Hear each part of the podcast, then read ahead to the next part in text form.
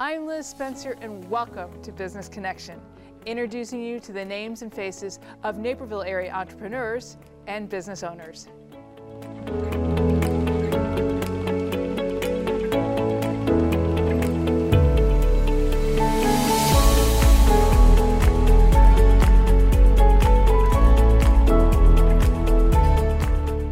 If you're just tuning in, you're watching Business Connection. I'm your host, Liz Spencer, and joining me now from Tandem HR is Grant Bramley. Grant, thanks for joining me. Now, tell me a little bit about your organization, and you are something known as a PEO. So what's that all about? Correct. Thanks for having me. So PEO stands for Professional Employer Organization. And what that means is we're effectively an HR outsourcing partner for small to mid-sized businesses. When you have employees that are considered W-2 employees, which is a little unique in this marketplace with the rise of the gig economy, you have a lot of responsibilities around compliance, around process, around the things that you need to do in order to service, maintain, and ultimately develop those employees. But the administration of that can get pretty cumbersome. So what a PEO allows you to do is have a cost-effective way of outsourcing the administration associated with payroll, benefits, human resources, workers' compensation, and compliance-related areas. Excellent. It is an important part of a business, and as an employer in a not-for-profit space, it's not what I'm trained in. Mm-hmm. I just know I need it.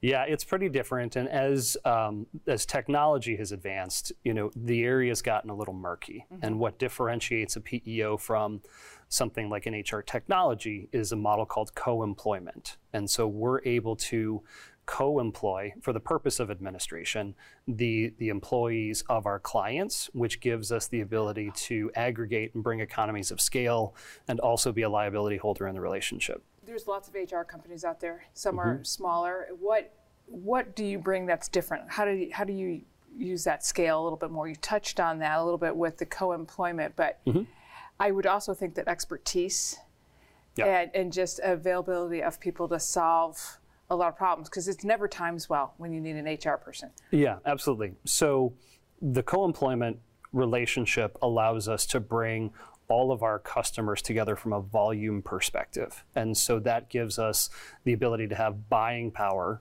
with the areas that we service. So specifically around insurance, around technology, we're going to national carriers and we're bringing obviously much more of an attractive demographic versus what typically small to mid-sized companies have difficulty getting access to.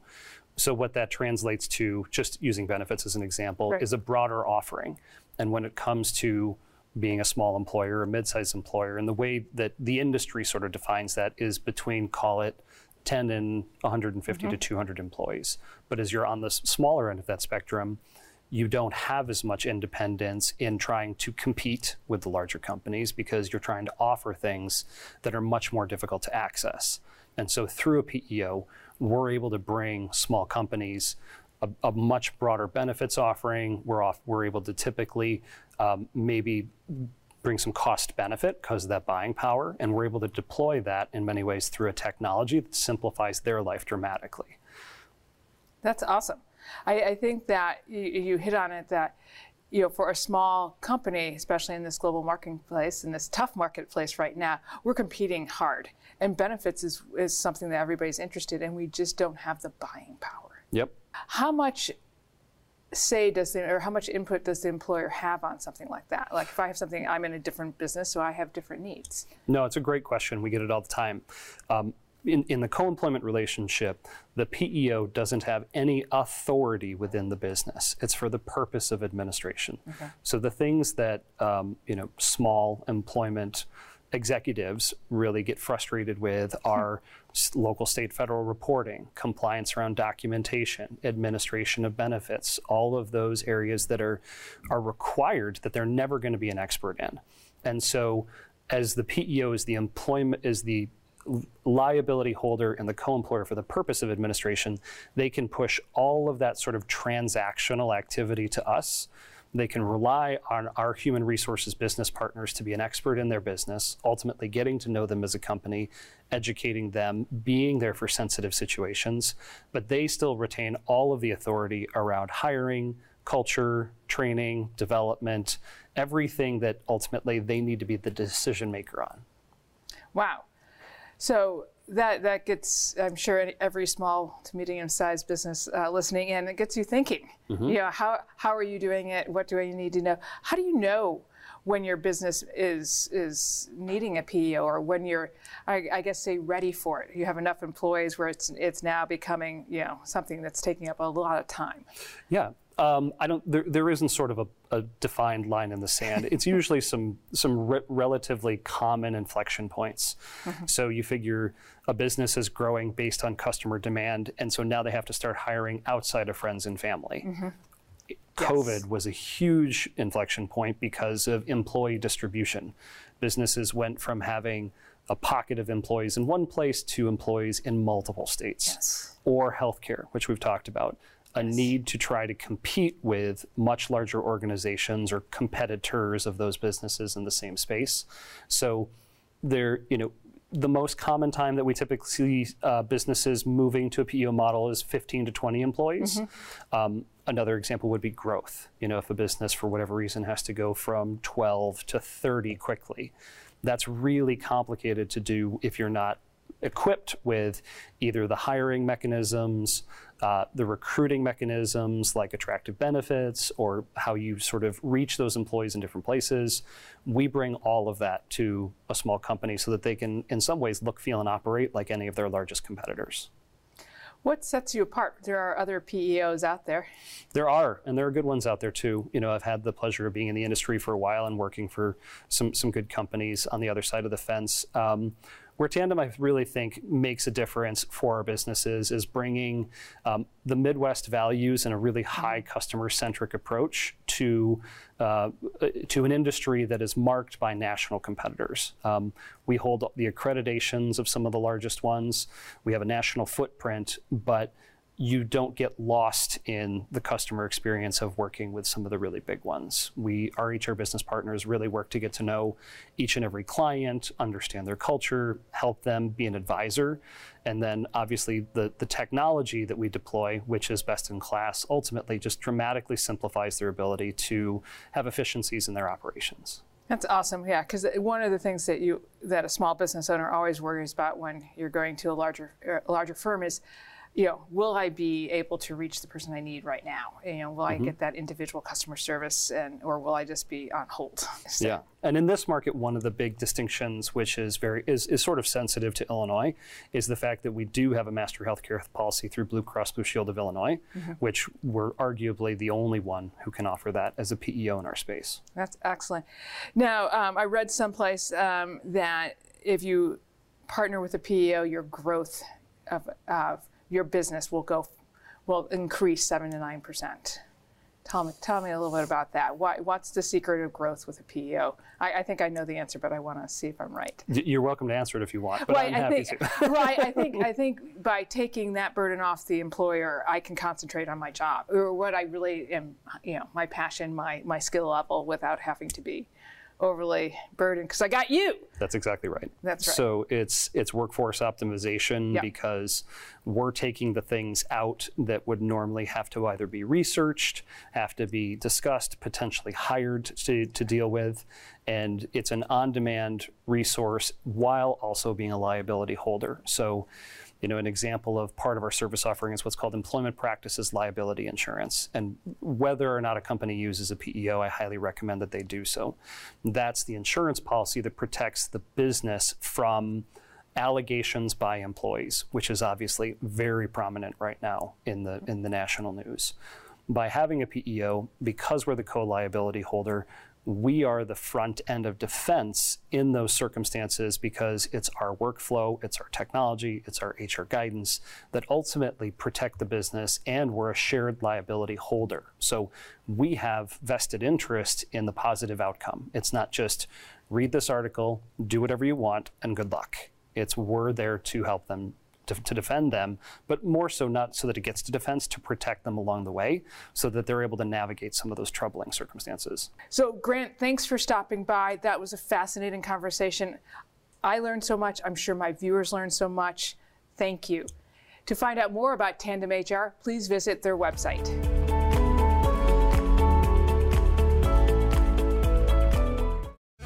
Stay in the know at home or on the go with NCTV 17 News Update.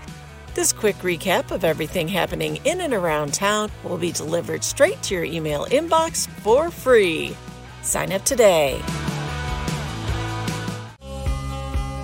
We all have a story to share, stories others can relate to, whether moments of sorrow or of hope and inspiration, whether a story of struggle or a moment of victory. Every little moment captured and shared helps us to feel more informed, helps us to feel more engaged with and connected to the community we all call home. Every little moment captured and shared adds up to something greater. For us, that something is the collective story of Naperville, a city rich in its volunteer spirit, its diversity, its traditions and celebrations, and so much more. In Naperville, there are so many stories worth sharing. And for the past 35 years, it's been our honor to tell those stories and share them with you.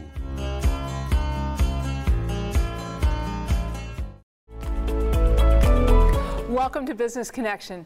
Joining me now from Belgio Catering is Tom Belgio. Welcome, Tom. Thanks for being here. Thanks for having me. Let's go back a little bit for you and tell me a little bit what got you involved with food service. At an early age, I worked at Centennial Beach in downtown Naperville, and we worked in the concession stands and kind of learned how to do the food service and dealing with clients, customers that came to the beach, and really kind of enjoyed that concept of dealing with the upbeat pace of the customers and the demand, and then being able to work with friends and whatnot. So that's kind of how we got started back years ago. And how many years ago was that? Well, so Belgio's Catering's been around since 2000, so we're on our 22nd year right now, just about approaching our 23rd year, and we've seen a lot with the ups and downs of just about everything. So, and I think people know the Belgio name and the Belgio Catering, and you have grown over those 22 years. Tell me, how did it start out? You're now located up by the high school, but it didn't start there. Sure. When we worked at Centennial Beach back in the day and then kind of progressed from there, after I graduated from high school, my brother and I bought a deli in Westmont. We had that for a few years. We were done working at 3 o'clock every day because, it was a deli. You were open for lunch. I was 18. He was 24. Wow. So, we thought this was normal, go home and throw the ball around kind of thing. And then reality set in. It was time to kind of take it to the next level. So then we started doing things like Rib Fest, Taste Chicago, things like that, and got involved with a partner with that, and kind of progressed into where we are today, 20 some years later. Right, and you're running a very big operation. You have a full kitchen there, and you have chef. Yeah, we've got staff that work full-time, part-time. We've got a liquor license. We do a lot of weddings, a lot of rentals, a lot of corporate events. We've got a high school cafeteria that we operate every day for a local school. And then we kind of everything in between. Obviously, with COVID the last few years, kind of changed the business model a little bit. But we're kind of bouncing back and trying to find our new path to the new normal of our business. Right, because you really had to pivot during that time period from no events to suddenly I could get a full meal from Belgio's. Yeah, delivery. I mean, if you think about, we went from, an event planning company and doing a lot of events to all of a sudden everything was shut down. So right away we had to switch gears and we started doing these meals of four to help out the people that couldn't leave their homes, whether it was the elderly or just other type of issues where you were afraid to leave the house. And that kept all of our employees going. We kept everybody that wanted to stay, and it was a lot of work, but it got us through, through the process, which was great. So now, both you and Tim, who's partnered with you, and your sister Terry works there. You all aren't the ones preparing the food. Most people think that oftentimes the caterer is also the chef. We can definitely help out, not nearly as fast as the staff. Our executive chef, Raul, he's been with us since the beginning, so he's been with us 22 plus years, and the rest of his staff right behind him, probably 19 and less. My sister Terry's been with us about 21 years, and then the rest of the staff kind of fills in from there. But, we can't be everywhere, so we count on our staff to represent us, and all we try to do is set them up for success, and we try to ask them to do things that we would do ourselves. So it's not like we're asking them to do something we wouldn't do. So, and we treat them like family, and that's, I think, the key. And I think we hear that a lot from our customers. The people that come to the house or come to my office, they're just so nice. They really are polite, and they really represent the brand well, which is all I can ask for. And tell me a little bit about the types of events you do. You know, it goes from, you know, just your simple drop off to someone's home to, you know, a wedding service at a church to a backyard wedding. You know, prior to COVID, we were doing a lot of corporate stuff, which is starting to come back a little bit. And then we do a lot of special events like a Rib Fest, a Last Fling. And then locally, you know, we do a lot with North Central College, from their athletic events to alumni stuff, board meetings. So a little bit of everything. You know, we can do omelet stations, carving stations, pasta stations, plated meals, buffets. We always joke, the only thing we don't really do is the family style, just because it's so expensive. And people don't realize that. But when you think about, you know, having 100 people, you need to bring food for 130 because you don't know what they're going to eat and how it's going to be distributed, you know. So. Well, I think when, and I know you do, you know, galas, and you've been very generous with NCTV 17, and you're, you know, a vice president of our board, so we thank you so much for that. But I'm always amazed by, when we start talking to you about an event, how you know all the questions to answer, to ask, that I would never think of, and how many how much food. You never run out of food. Well, knock on wood, we don't. And people always say, you know, how do you plan for that? Yeah. Well, you know, we've been doing this long enough, right? Now, if you tell me there's going to be 150 and 190 show, that's a different situation.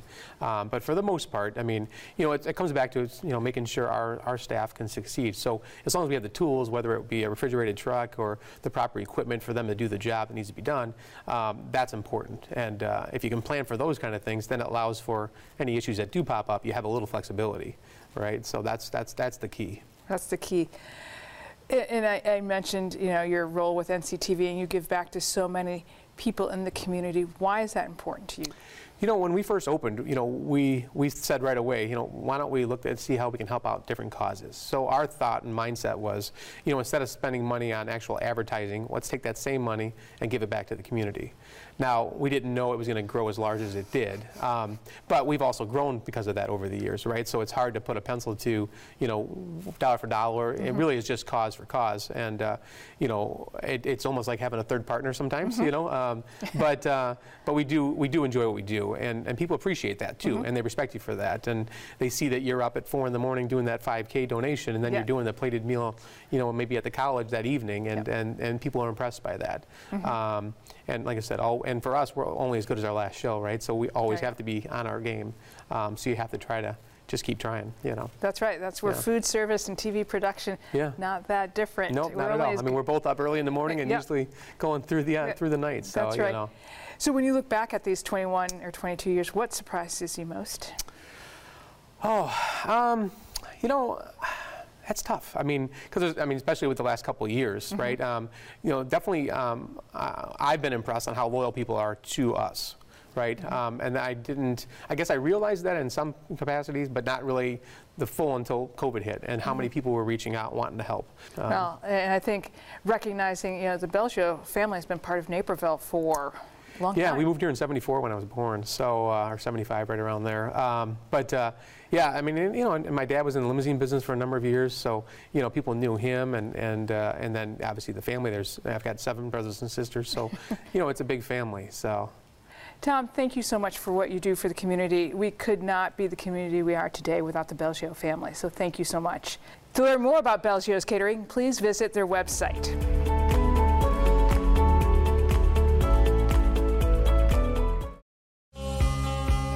We all have a story to share, stories others can relate to, whether moments of sorrow or of hope and inspiration, whether a story of struggle or a moment of victory. Every little moment captured and shared helps us to feel more informed, helps us to feel more engaged with and connected to the community we all call home. Every little moment captured and shared adds up to something greater. For us, that something is the collective story of Naperville, a city rich in its volunteer spirit, its diversity, its traditions and celebrations, and so much more. In Naperville, there are so many stories worth sharing, and for the past 35 years, it's been our honor to tell those stories and share them with you.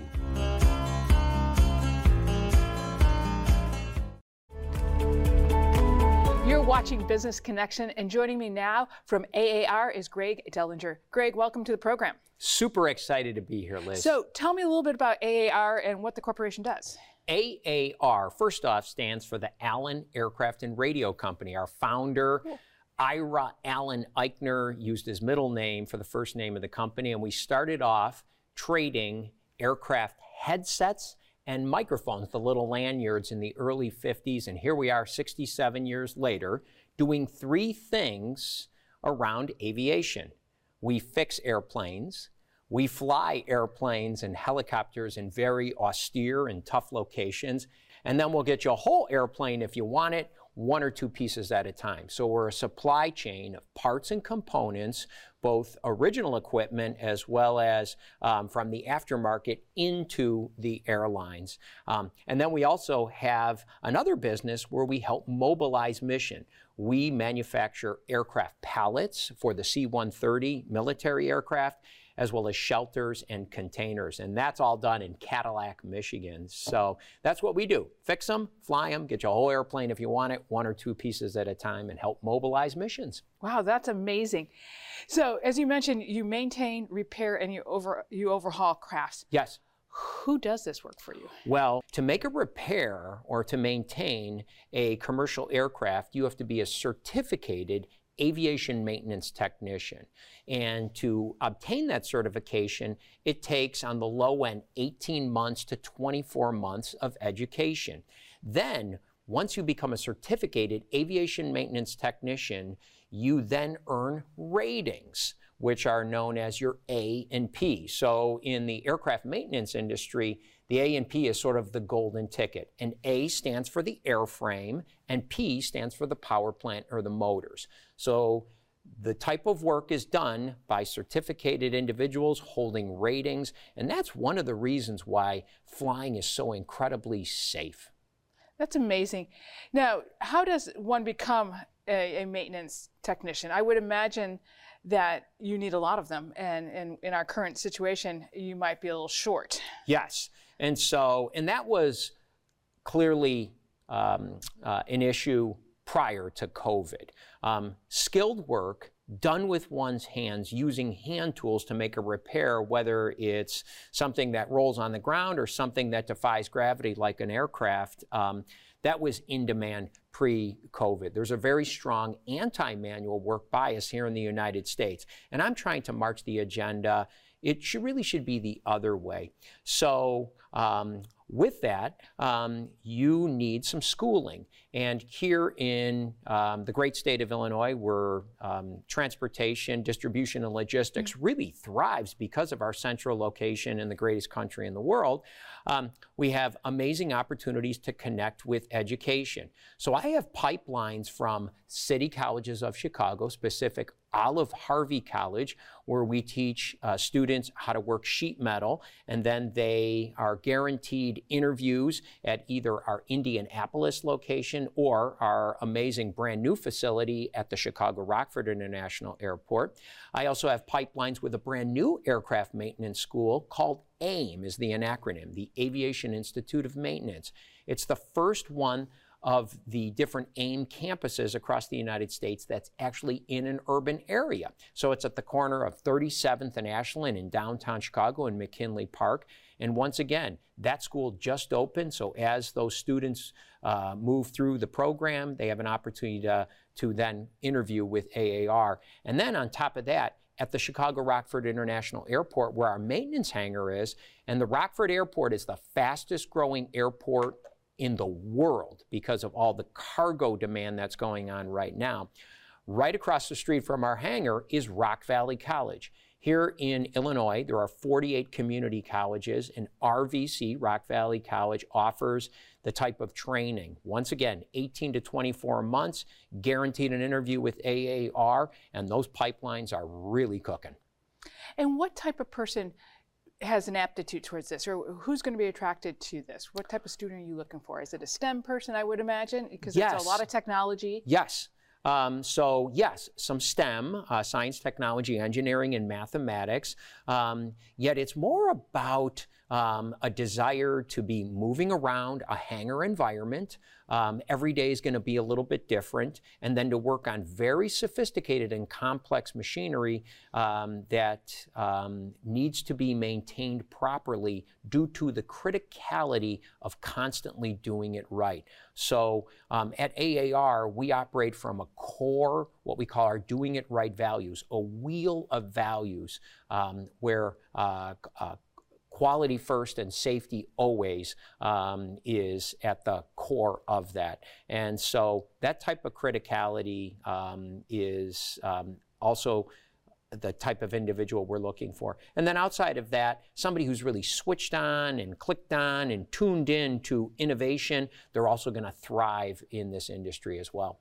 Well, and with all the advancements in aviation, the type of machinery they're working on is very sophisticated. It is very sophisticated. So any young people that are out there, anybody who really loves like video games, this is the video game that you really want to work. So a lot of sophistication, and that's not going to change over the next 30 to 50 years or so, realizing an aircraft will fly properly maintained for 40 plus years. That's amazing.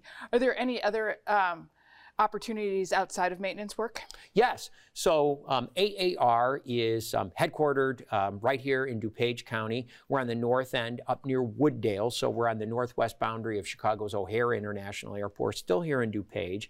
And so at our world headquarters, we have every job that would support a headquarters location. Everything from HR to finance, to accounting, to our digital, our innovation group is there. So anybody who has those strong software skills, you're seeing a lot of digitalization coming into aircraft maintenance. So any of those jobs as well. And of course, they're listed on AR Corp. We have a pretty robust career site, so arcorp.com.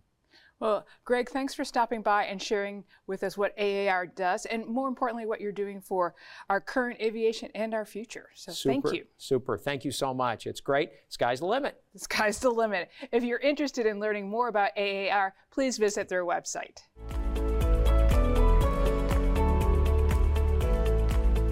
If you're interested in a television appearance on Business Connection as a way to reach out to your community or to gain exposure for your company, visit nctv17.org.